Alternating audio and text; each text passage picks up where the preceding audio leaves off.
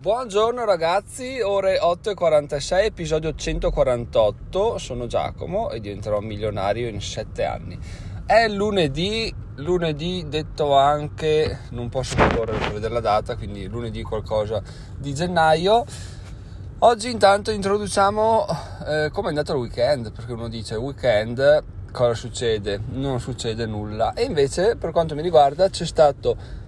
Due acquisti, sono stati due acquisti sui link affiliati di Amazon che mi hanno portato un guadagno di novantanove centesimi, e questo è bene, e il solito diciannove venti centesimi in un giorno e nove in un altro giorno degli AdSense, quindi per quanto mi riguarda è un weekend veramente ottimo, contando sempre che per esperienza personale il sabato è il giorno nel quale proprio gli incassi degli AdSense sono, calano drasticamente.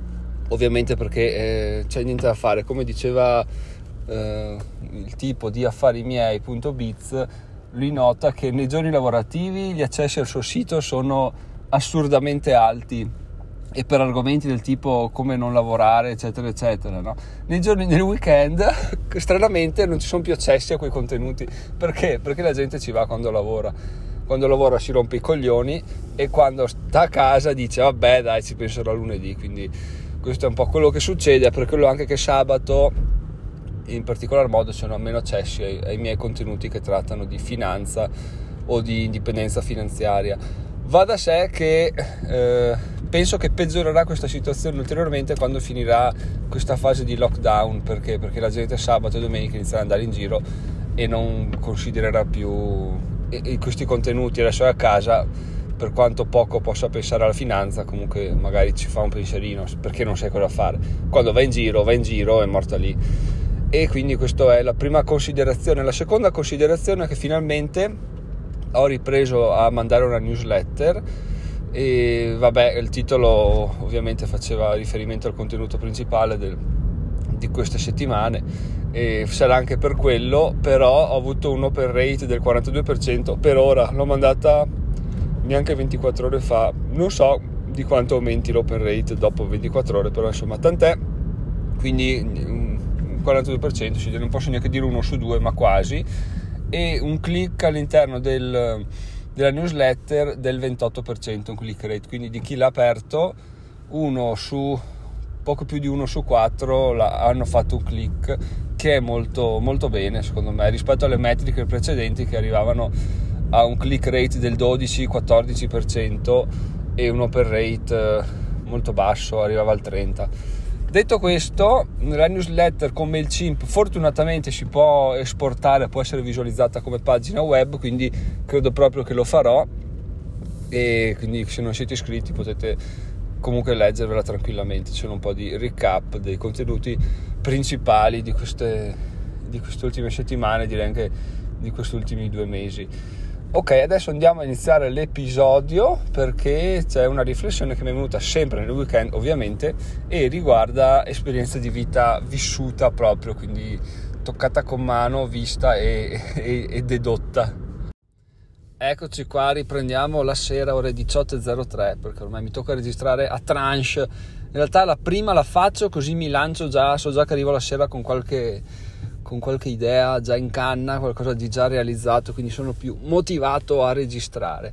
Allora, la, la lezione che ho imparato questo weekend è stata la seguente, ovvero finalmente la neve ha un po', la neve ha un po' mollato il colpo e sono riuscito a raggiungere una, una, una casupola che ho dall'altra parte della strada rispetto dove abito, e un po' con un sentiero di cinquanta metri, un po' dentro, non su un bosco però su un, non so come dire in italiano, su un crepe, su un, su un dirupo, ecco, su un simil dirupo, dove quindi bisogna camminare in bilico. Già andare quando il prato è libero è un po' incasinato, con la neve che non si capisce dove sprofondi, dove stai su, è difficile da raggiungere, quindi eh, non ci sono mai andato le ultime settimane, ma dovevo andarci perché lassù c'è la riserva di legna, quindi usando io la legna per, per scaldare casa quando ne ho, ovviamente ho anche il metano, non è che sono, sono così preso in maniera minimalista fino a questo punto, e,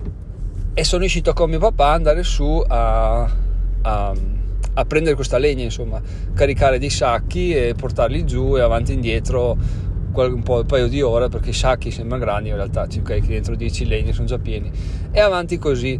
E allora qual è il problema? Eh, vado su per questo sentiero, mio papà era già su, l'ho raggiunto dopo, e, e porco cane, oh, c'era un, un albero che era cresciuto con dei rami lunghissimi, quelli fastidiosi, quelli che poi per rompere non si spaccano. Se, se ti finiscono in un occhio, ti penetrano la cornea. Erano in mezzo, erano in mezzo al sentiero. E io continuavo, sono andato una volta, l'ho spostati con le mani. Sono andato la seconda volta, vai su giù, li ho spostati con le mani. Ho detto, bombò, prossimo giro prendo le cesoie, gli do una rasata e basta, mortalice. Non è che posso stare qua a rompermi i coglioni ogni volta con questi rami qua. Fatalità, cosa succede? Vedo mio papà che torna, torna indietro per il sentiero, portando un sacco di legne, boh. E vedo che poi torna in su e dico, ah, vediamo se anche lui rompono, rompono i coglioni anche a lui. Arriva là e cosa fa? Prende i rami e li usa per, per tirarsi su, per fare quel pezzo di sentiero che era il più duro, li usa come sostegno per, e li tira e va avanti.